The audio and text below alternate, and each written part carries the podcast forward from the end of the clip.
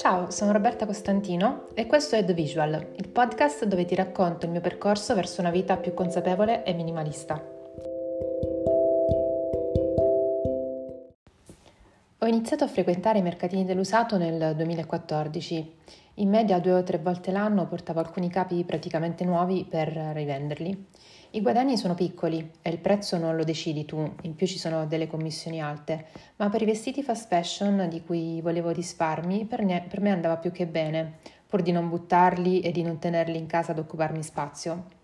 Oggi vado al mercatino una volta o forse due ogni inizio di stagione per portare i capi e gli accessori da vendere, ma anche libri, DVD o cose di arredamento, e investo quello che guadagno spesso acquistando nello stesso mercatino.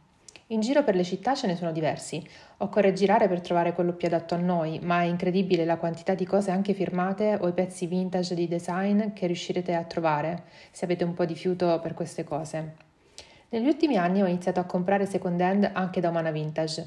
Sono stata felicissima quando ho scoperto che finalmente aveva aperto anche a Roma e quindi sono diventata una cliente assidua, soprattutto quando ci sono le offerte. Capita spesso che vendano tutto a 5 euro o mettano in sconto dal 30 al 50%. La notizia è che mentre prima spesso c'ero solo io nel negozio e qualche appassionato di vintage non della prima ora, adesso sia a Roma che a Milano mi capita spesso di fare la fila per entrare, perché il second hand ha preso tantissimo tra i giovanissimi e questo lo ammetto mi rende felice. La transizione dal comprare nuovo, poi nuovo e usato e poi quasi solo usato può avvenire per tutti e non è vero che è difficile trovare le taglie grandi. Io quando giro per i mercatini o da umana trovo tantissime taglie diverse. Poi ovviamente occorre essere un po' fortunati e sperare che quel capo che ci piace tanto e che è unico sia proprio nella nostra taglia o giù di lì. Ma è quello il bello del gioco.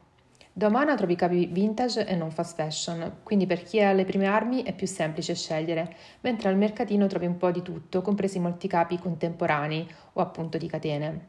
Il mio consiglio è visitare questo negozio spesso, tipo un paio di volte al mese.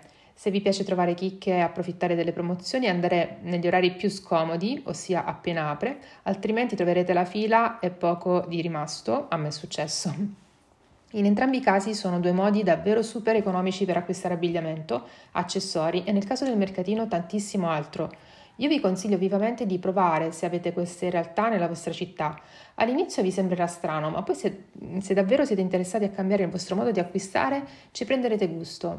Per me è molto più gratificante comprare usato, scovare la chicca unica che ho solo io, che andare in un negozio e uscire con qualcosa che avranno tutti. Ovviamente non occorre essere integralisti, ma vi assicuro che la risposta davvero a tutto è comprare meno. Fa bene a noi, al portafogli, all'ambiente e anche ai piccoli negozi. Le catene possono continuare ad esistere e lavorare anche se noi compriamo un pochino di meno fast fashion e un po' di più usato. Un passo alla volta, ma si può fare già tanta differenza. Il minimalismo è uno stato mentale, un approccio alla vita e non solo alle cose materiali. Ne parleremo insieme puntata dopo puntata nei prossimi podcast. Ti aspetto su The Visual.